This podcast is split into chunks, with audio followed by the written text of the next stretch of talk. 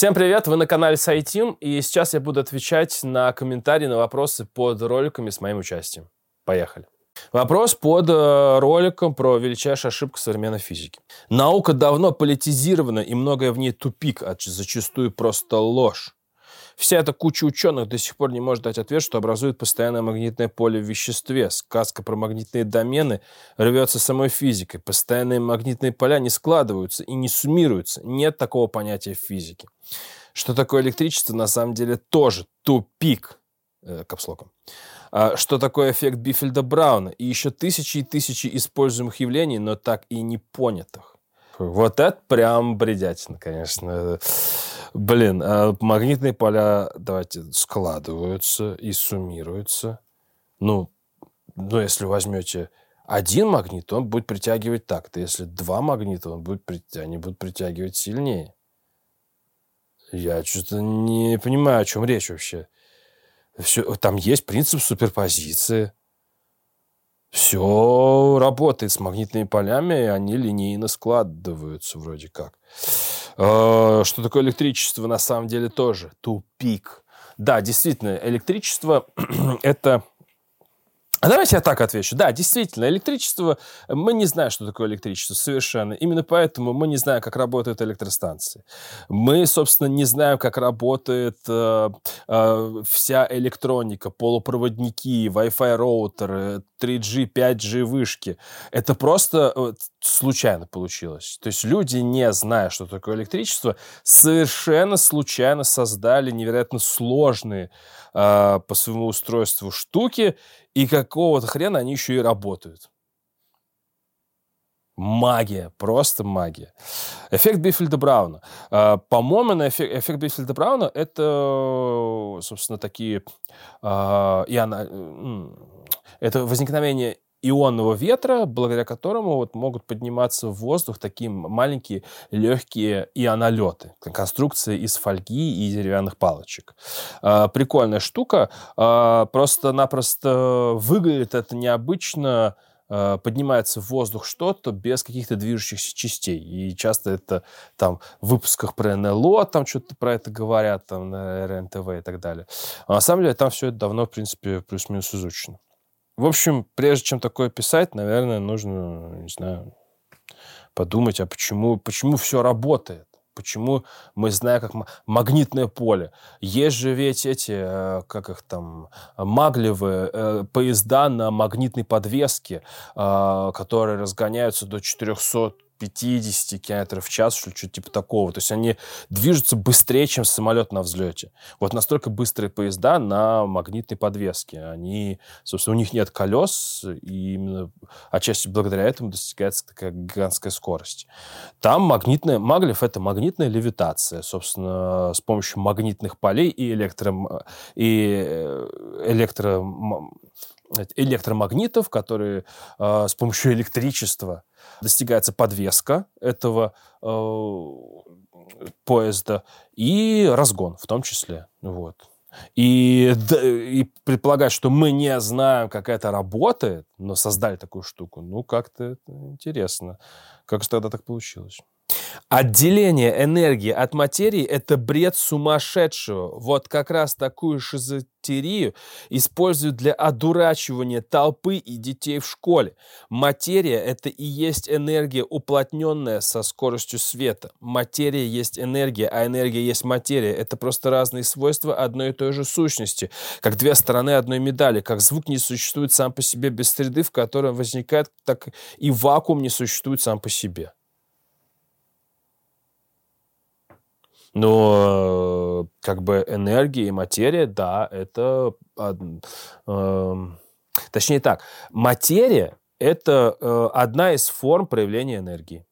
Э, что материя и энергия в каком-то смысле одно и то же, просто э, иногда материя себя может... Энергия себя может проявлять как э, электромагнитная волна, как гравитационная волна, как э, та же материя.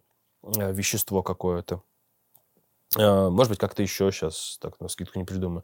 И просто одна форма энергии может переходить в другую. Как в школе нас учили, что энергия, да, из одного вида переходит в другую. Ну, часть из этой, э, из этого текста, да, есть в этом логика. Вот. Но то, что так и вакуум не существует сам по себе, тут уже нужно, наверное, конкретизировать. Я не понимаю, о чем идет речь.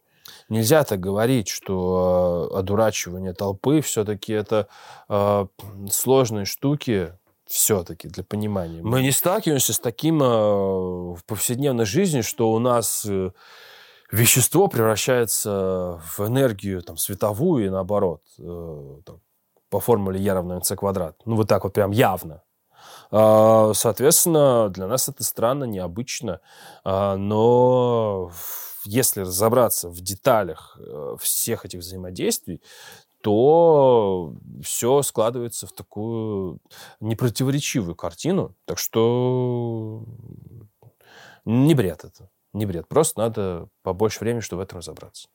Доказано, что галактика М31, она же туманность Андромеды, движется в нашу сторону и скоро по космическим меркам, конечно, столкнется с нашей. Что-то это не стыкуется с расширением Вселенной.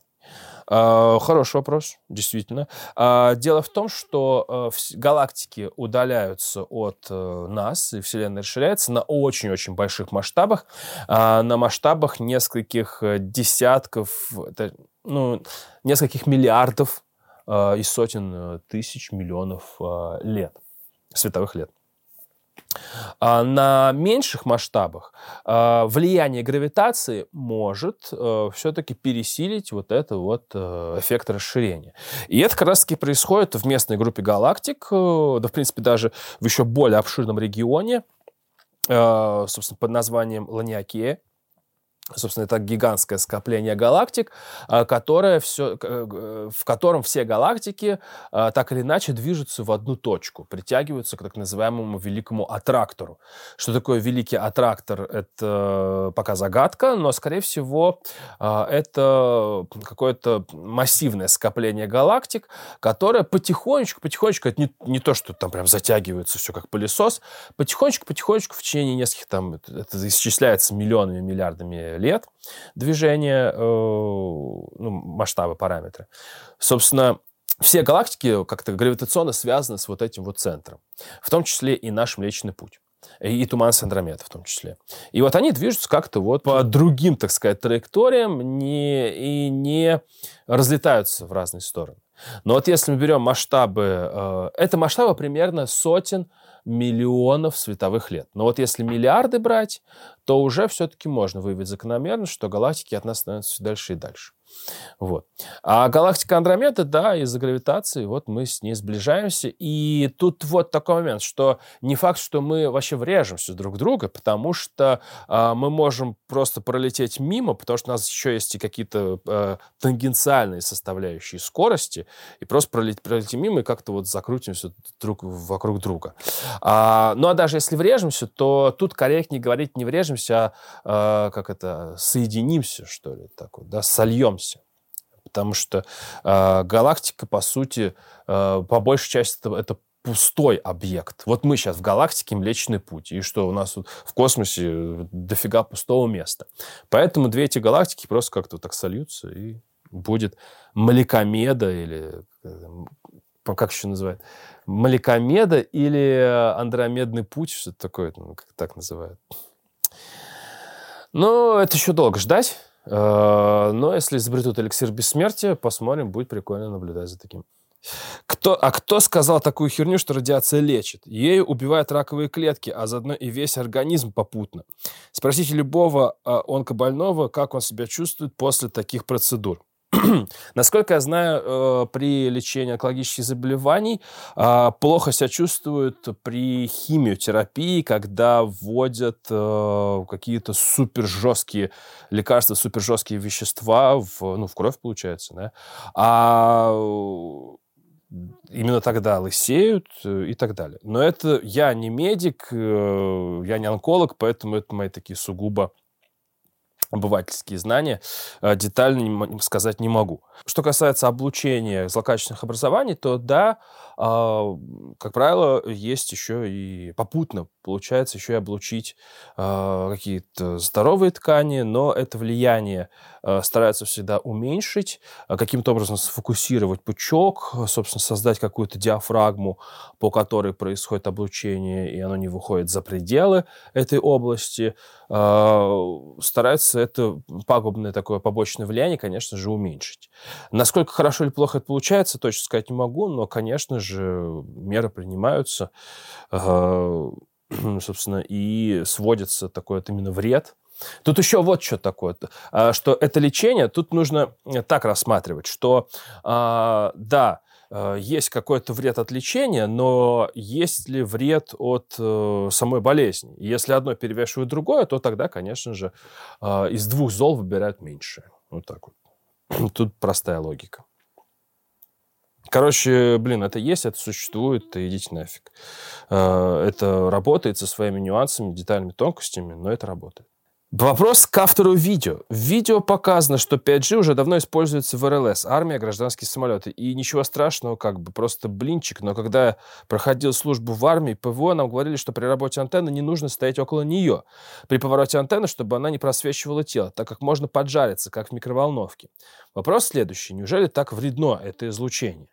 А, могу сказать так, что э, вредно, по сути, любое микроволновое излучение. Вопрос только в его мощности и интенсивности.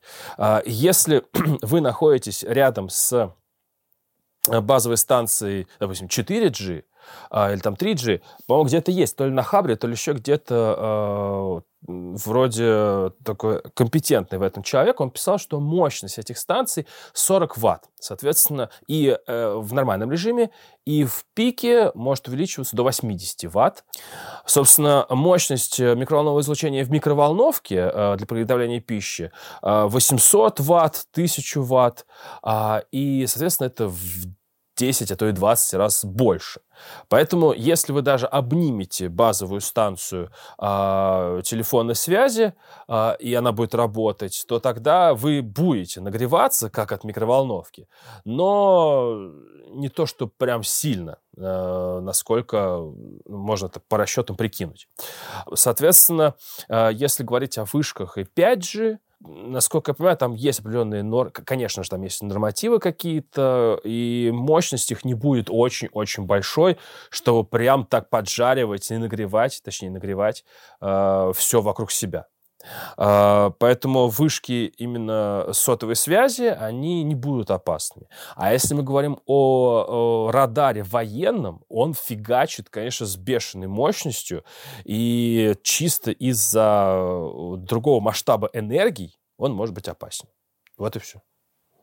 5G — это военная технология, и это есть короткие волны, как на микроволновке. А, ну, вроде как нет. 5G — это на самом деле э, очень такая обширная технология в плане того, что используется очень много диапазонов волн. Э, там есть три больших диапазона. Есть э, длинноволновый 5G, это в диапазоне что-то 400 мегагерц-900 мегагерц. А, собственно, это волны, которые могут распространяться. Там не очень большая высокая пропускная способность, но эти волны могут распространяться на большие расстояния, в десятки километров от базовых станций, и планируется, что они будут использоваться в негустонаселенных областях, но за то, чтобы далеко било. Есть средний диапазон, это, по-моему, там 3-4 гигагерца. А, вот это такой прям середнячок э, Э, как раз-таки волны, похожие на волны в микроволновке, да. Потому что в микроволновке 2,4, 2,45 э, э, гигагерца. Но только в микроволновке они никак не замодулированы. А вот, собственно, когда информацию передаешь, да, они замоделированы определенным сигналом. И есть еще 5G, миллиметровый диапазон, это 30-40 ГГц, где-то вот такие порядки. Собственно, это как раз-таки те волны, которые используются в радарах, в метеорадарах и военными используют. Ну, в основном в радарах, да, используются. А в аэропортах метеорадары, радары у этих, э, собственно, ГИБДДшников и так далее. А, и э, вот э, там уже они пробивают на очень маленькое расстояние, там порядка сотен метров.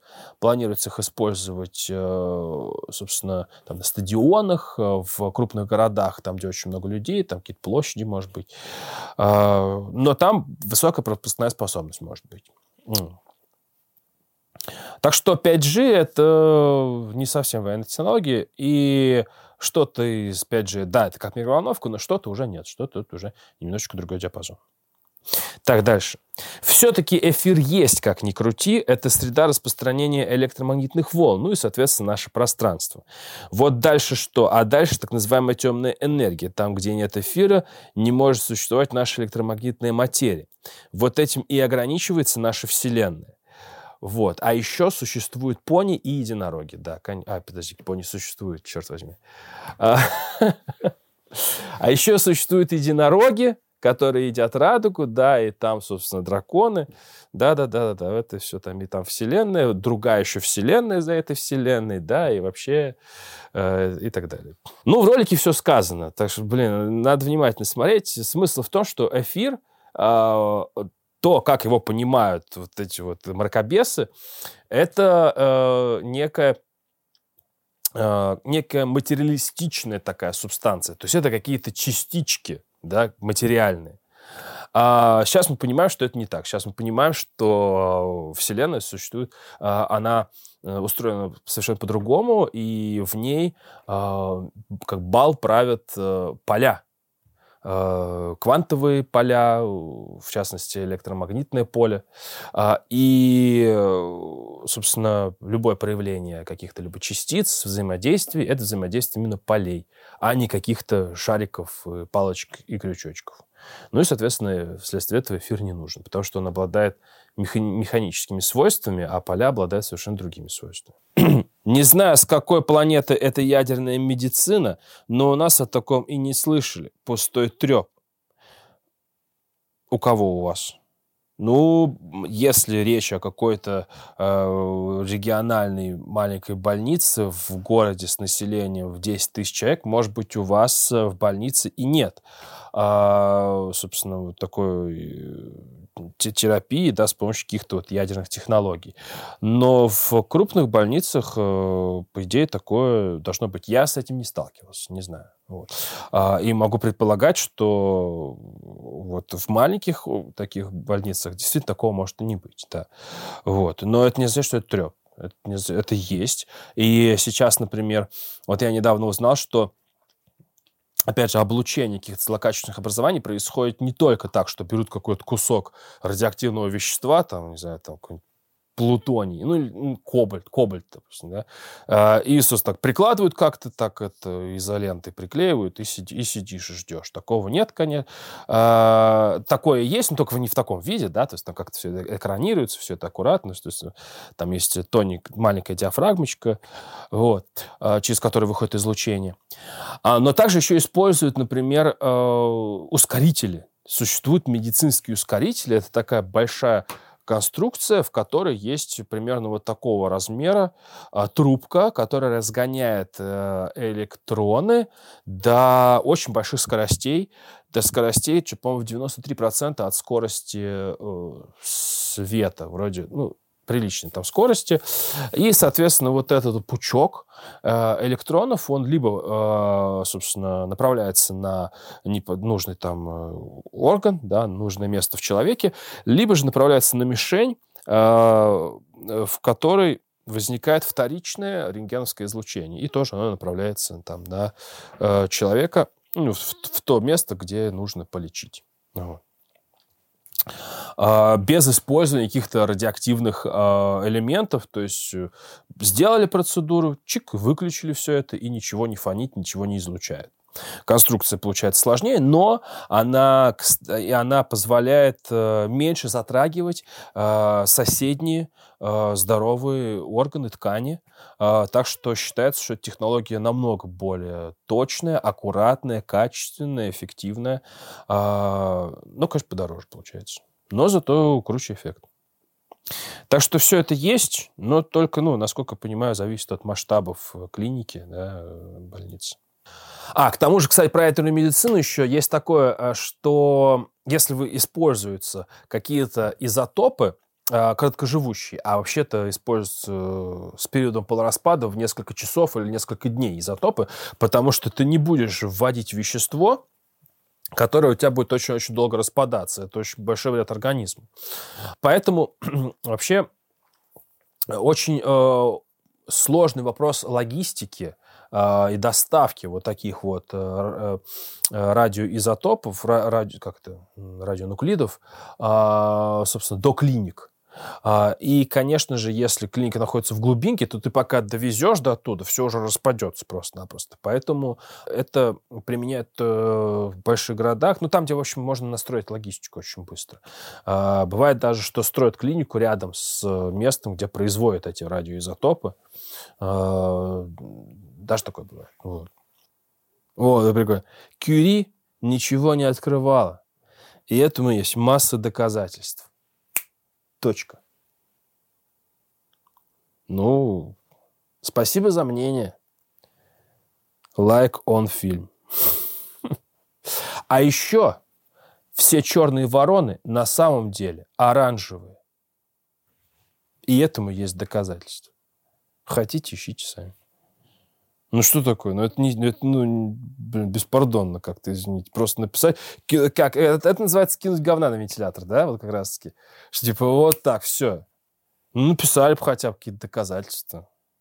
Ну хотя бы тезисно. Полагаю, что теория струн взята из теории карм, то есть из буддизма и даосизма. А можно дальше я не буду читать?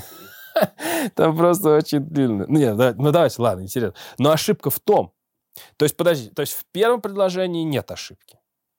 Запомним, что теория струн взята из буддизма и даосизма. Ну, полагают, полагают. Но ошибка в том, что в западном ученом мире ее стали подводить под какие-то частицы, которых даже еще никто не обнаружил. Действительно, теорию струн стали подводить... А зачем-то... А, подождите. Действительно, мы такие, давайте будет теория струн, но мы не знаем, о чем она. И у нас нет ни одной частицы, под которой мы будем подводить. Протоны – нет. Нейтроны – нет. Электроны – нет. Нужны другие частицы. А зачем тогда нужна была теория струн, если не под электроны, протоны и нейтроны подводить? Ну ладно, читаем дальше. А теория карм говорит о том, что мир пронизан цепями причинно-следственных связей. И очередное звено в каждой цепи стремится вернуться к началу этой цепи. А, да что пронизан. Материальный мир является порождением паутины карм. А, то есть какие-либо частицы – это плод слишком закрученной цепи, которая не может вернуться к своему началу. Но большинство причинно-следственных цепей ни через какие частицы, то есть в материи, не проявлены, хотя именно они создают основную тягу, гравитацию. Таким образом, теория темной материи, спрятанная непонятно где, должна умереть, если принимается теория струн. А как возник... Подождите. Э, вот, допустим, есть какая-то теория. Ладно, хрен с ним, там, кармы какие-то, шмармы, буддизм, да, и так далее. Допустим, мы можем построить какую-то непротиворечивую э, теорию, которая описывает с какой-то допустимой долей, с какой-то погрешностью э, наблюдаемые нами явления. Но в этом предложении от вот этой какой-то вот логичной, непротиворечивой теории нет ничего, потому что здесь намешано все. И какие-то цепи, и какие-то... И причем эти цепи приводят то ли, сначала пишут, что к гравитации, потом возникает какая-то не как, ну, темная материя. Что такое темная материя, это вообще отдельный разговор, еще мы мало понимаем, что это такое. И что теория струн. В общем, гравитация, темная материя, теория струн намешаны просто вот в одном каком-то не знаю, как, как это, в чане смешали. Вот. Хотя, на самом деле, нужно э, понимать, что, как они, с чем что взаимосвязано. Вот. И эта взаимосвязь, ну, не такая, какая вот здесь нам пред, предлагается. Вот. Насколько нам известно не из теорий, а насколько нам известно из экспериментов. Мы же хотим как бы создать теорию, которая описывает нам эксперимент. Вот. И вот э, эти, это предложенное здесь, не думаю, что хорошо опишет эксперимент. Дальше. Появление частиц в вакууме случайно. Рука-лицо. Все в природе взаимосвязано. Сколько законов существует в физике? Раньше тоже считал, что все это случайно, а теперь закономерно. И постоянно ученые приходят к закономерностям. Раньше ураган лет тысячу назад был случайностью, а теперь мы можем предсказывать его появление, и это для нас уже является чем-то удивительным, не является чем-то удивительным, ибо мы знаем причину его появления. И лет через тысячу узнаем, что генератор случайных чисел вовсе не случайно, что существует определенная последовательность, и появление частиц в вакууме тоже носит определенную последовательность и время появления. Просто пока мы не можем это доказать. Всегда есть закономерность, ибо причины и следствия есть всегда. Вот. А то, что ты э, именно такой вырос, это тоже же ведь не случайно, правильно? Такие комментарии писать. Вот. Не, на самом деле э, нормальный комментарий, это я пытался что-то смешное придумать. А, собственно, действительно большой вопрос, а случайно ли те квантовые случайности, которые э, мы наблюдаем. Вполне закономерное замечание. А, для проверки этого существует так называемое неравенство Белла. Э, которые э, там связывают определенные, э, собственно, измеряемые величины друг между собой, точнее, сравнивают их. И если там а, они выполняются по-моему, если они выполняются, значит, эти величины э, истинно случайные. Если они не выполняются, значит, там есть какие-то скрытые переменные, которые, э, которых мы еще не знаем, но благодаря которым эти величины и получаются. Проведено несколько экспериментов разными группами ученых, начиная еще там с 80-х, 90-х, по-моему. А, и во всех экспериментах обнаружено, что неравенство Белла, э, вот я сейчас точно не могу сказать, то ли выполняется, то ли не выполняется, но в любом случае доказывают, что эти величины истинно случайные. И что скрытых каких-то параметров, которые мы якобы обнаружим через тысячу лет, их не существует. Собственно, это уже доказано э, математически, статистически. Существуют все-таки методы, э, позволяющие это определить. Вот. Они э, не чисто физические, они вот еще, повторюсь, как математические, статистические такие. Вот. Ну и, соответственно, и так далее. Соответственно, если мы говорим о появлении э, частиц в вакууме, то это тоже случайный процесс, это тоже в эту кучу. Просто не знаю, можно ли там как-то настроить эксперимент, чтобы неравенство Белла как-то вычислить, может быть, нет.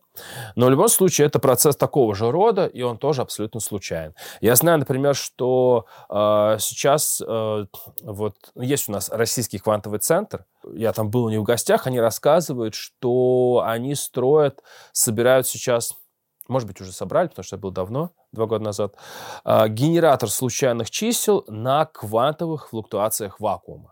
А, и, в принципе, э, как-то их не то чтобы измерить, ну как-то задетектировать несложно, но довольно сложно доказать, что это именно случайные какие-то флуктуации, что выходной сигнал э, именно все-таки случайные числа, а не какой-то примесь там каких-нибудь э, шумов, э, наводок каких-то и так далее. вот. А, и вот над этим идет работа, но, собственно, сейчас уже не оспаривается то, что э, квантовые флуктуации вакуума и вообще квантовые процессы, они обладают истинной случайностью. Точка. Так, следующий вопрос. Познавательно, да только нет в мире случайностей даже на квантовом уровне. И пока физики это не поймут, так и будут топтаться на месте. Действительно, физики пока еще на самом деле ничего не поняли. А, и вот топчутся на месте, действительно. Вообще пока что ничего. Нобелевскую премию отменяем. Вообще это все от э, сатаны, это все проклятые западные ценности, вот эти ваши Нобелевские премии, да. Вот, это все вранье, все вообще на самом деле. Экзопланеты, это все неправда, да, это все нарисовано на этом, на небосводе, да, конечно. Никакого телескопа Хаббла не существует, это просто э, 3D-графика, конечно, да, конечно, топчемся на месте. Так, лет через 30 майнинг криптовалют признают огромные аферы, направленные на повышение энергопотребления. Ведь электрическую энергию начали экономить светодиоды, 7-нанометровый техпроцесс, тепловые насосы. Доходы от производства электричества упали. Вот он майнинг, греющий атмосферу в большинстве случаев. И система вторичного использования тепла никто не продвигает, хотя есть термопара, элемент пельтье, отопление домов, нагрев воды в прудах для разведения рыбы. Жаль, что очень мало людей способны мыслить глобально о частных вещах. А, ну, во-первых, э, давайте разберемся, а действительно ли, если бы не было майнинга, у нас бы упало количество э, энергопотребления. Э, то есть мы должны взять статистику по энергопотреблению и вычесть оттуда все, что связано с майнингом. Я такого не проводил, но что-то я подозреваю, что нет такого, что энергопотребление человечества падает, потому что, да, лампочки становятся эффективнее, но их становится больше. А, да, а, компьютеры меньше а, поедают энергии, с уменьшением тех процессов становятся более энергоэффективными, но и компьютеры становятся больше. Что там еще? Тепловые насосы – это я не понимаю, в чем. Ну, наверное, какие-то насосы, может быть, становятся эффективнее, но их становится еще больше. Всего становится, техники больше становится. Поэтому не думаю, что энергопотребление так э, просто драматически падает, и э, э, компании, которые вырабатывают электроэнергию, э, несут какие-то просто колоссальные убытки и просто едят хлеб с майонезом, потому что у них денежек нет, не капает в кармашки. Мне кажется, нет такого. Вот. А, и это комментарий человека, явно подверженного, а, собственно, вере в теории заговоров, тайны правительства. А, есть э, много хороших э, объяснений на YouTube в том числе, что это, ну, такой склад ума бывает, что вот люди, верящие в теорию заговоров. Вот. На самом деле теории заговоров, э, они могут быть, но не в таком виде, а, в котором, а, собственно, обычно представляют себе люди. Вот, ну, э, я знаю один заговор, это э, картель Феникс в начале 20 века, э, значит, General Electric, Osram, Philips, может быть, еще какие-то компании, которые производили просто лампочки накаливания, они оби- заключили тайную договоренность о том, чтобы э, их лампочки собственно, работали около тысячи часов. Э, хотя на самом деле можно было производить, чтобы они работали 2000 часов. А, делалось это для того, чтобы люди чаще покупали просто лампочки, а, потратили больше денег на них. А, и были введены там какие-то штрафные санкции для тех, кто нарушит эту тайную договоренность, и это продержалось там что-то около 10 лет. Вот такой вот тайный сговор производителей лампочек. Но, блин, это просто лампочки. И даже такое вскрылось, обнаружилось, и это невероятнейший скандал был. А вы говорите о тайных заговорах, которые просто э, объединяют, ну, о, которые скрывают очень серьезные вообще тайны, э, и в них замешано очень много людей. Так, э, тут про самолеты было, что это все это все идеально в правильном мире. Если все так работали, катастроф бы и не было, но человеческий фактор нельзя отменить. А, ну, могу сказать следующее, что а, в этом ролике я рассказал о том, как все устроено, как все должно быть устроено, и эм, Наверное, надо было еще добавить э, вот чем, что если вдруг случается какая-то беда, то тогда это, разумеется, учитывается, и правила немного меняются. Э, для того, чтобы предотвратить э, такую последовательность э, событий, приведших к каких-то катастрофе в дальнейшем. А, собственно, именно поэтому сейчас, вот на самом деле, что летчики, что какие-то техники в аэропорту, они прям очень много заполняют всяких и чек-листов, каких-то там проверочек, бумажечек, проходятся по очень многим пунктам, потому что за все существование авиации накопилось очень много вот Э, событий, знаний, вот, что нужно проверить, когда, в какой последовательности, э, чтобы не произошло того, что произошло когда-то вот тогда дальше. Э, вот, соответственно, эм, задача моя была рассказать, что как раз-таки совершается колоссальная работа по предотвращению того, плохих каких-то вещей, которые были вот когда-то давно-давно. Вот, то есть мы уже знаем, что, что нужно делать. Вот. Как это работает в реальности, это другой разговор, э, вот, э, который я в ролике не затрагивал. Но э, за этим следят строго, на самом деле. А, и можете сами посмотреть на статистику за последний год, сколько у нас было каких-то э, инцидентов э, с гражданскими самолетами, с пассажирскими авиалайнерами. На, мой, на моей памяти, по-моему, что-то осенью а, какой-то самолет совершил аварийную посадку, потому что что-то там, что-то там датчик какой-то барахлил. Но как раз-таки это подтверждает только э, то, что как раз-таки за этим э, всем следят и постоянно перестраховываются. И если что пошло не так, просто сажают самолет, чтобы э, не, ситуация не переросла в какую-то более опасную. Вот. А, но много происшествий происходит с э, военными самолетами, с транспортниками. Вот недавно было. А, но там тоже без жертв, кстати, с транспортником. Просто то шасси, что ли, загорелись и что такое. Вот. А, с какими-то опытными образцами. На эти области, не, э, в этих областях правила работают другие. А, не те, которые в гражданской авиации, как где-то там по тысячу раз перестраховываются, о которых рассказывал. Поэтому там э, и какие-то катастрофы могут происходить, могут, и происходят, увы, чаще. Но это совершенно другая история, не надо это сравнивать, это э, там другие приоритеты.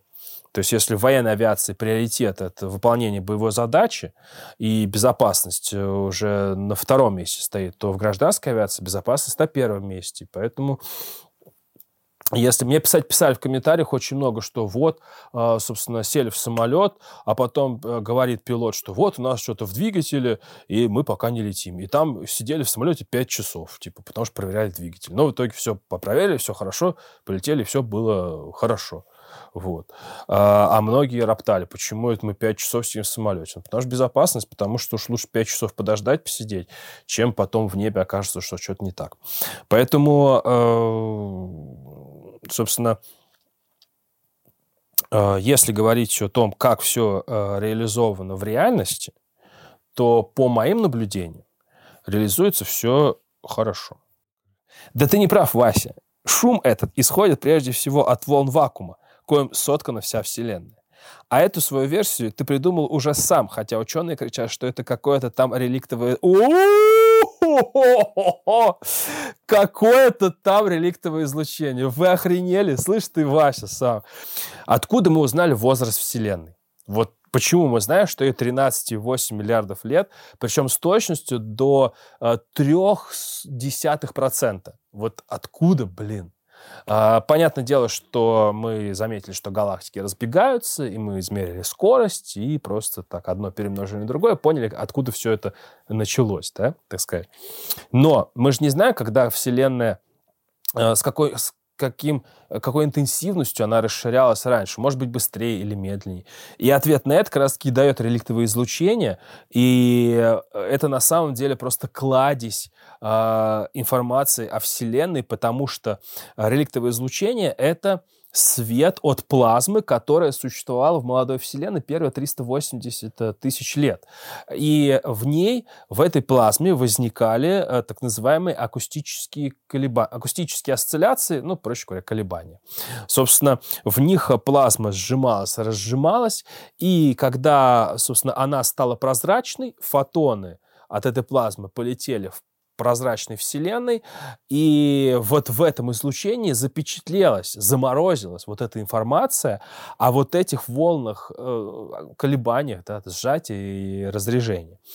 И э, мы, нам удалось запечатлеть этот рисунок рисунок этих колебаний, а, мы можем вычислить их размер, потому что мы знаем, что это была за среда. А, это была плазма из понятно каких вещей. А, собственно, мы можем измерить, э, мы знаем температуру ее, мы можем измерить скорость э, звука в этой плазме.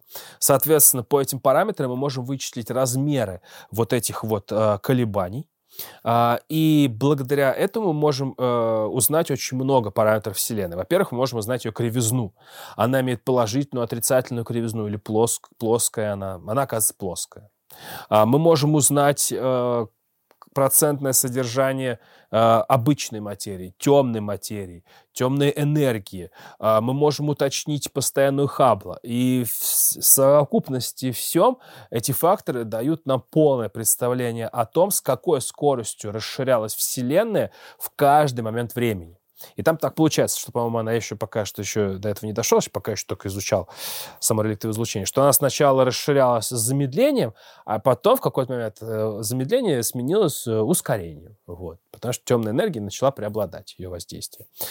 А, и э, реликтовое излучение изучается э, вот, ну, с момента его обнаружения в 60-е годы, и советские какие-то были а, космические аппараты, и а, американские, европейские, и куча-куча других международные проекты, разумеется.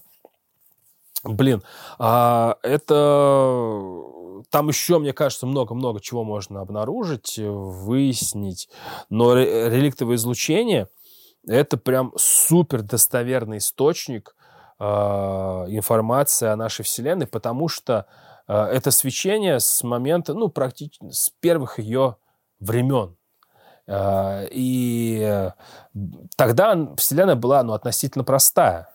И вот эту простоту, в принципе, достаточно легко изучать. Главное, сложность в том, чтобы вот это излучение как-то захватить. Оно очень слабенькое, там очень низкая у нее анизотропия. Э, вот эти все вот эти флуктуации, вот эти неровности, да, сжатие и разрежение очень-очень слабенькие, но все равно их удается как-то задетектировать. И вот когда уже у нас это есть, то тогда относительно легко можно вычислить очень, очень много параметров Вселенной.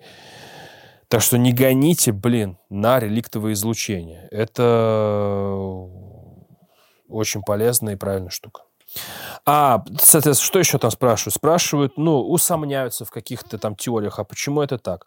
А, правильно делаете, правильно пишете, собственно, что, конечно же, всегда можно задать вопрос, а почему? А почему так, а не так? Вот. А, но могу посоветовать вам... А, в общем, объяснение есть а, многим вещам.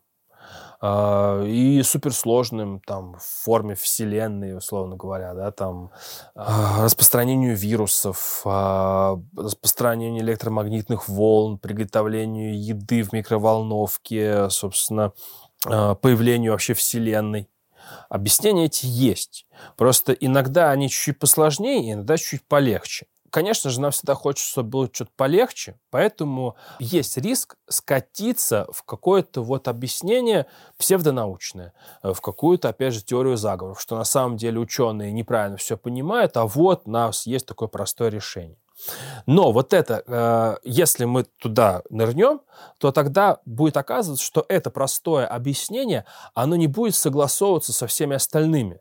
И если вы попытаетесь э, вклинить вот это объяснение конкретно вот этой ситуации в общую картину мира, она никак не вставляется как лишний пазл э, в этом пазле, не будет совпадать ни с чем. А, хотя звучало просто.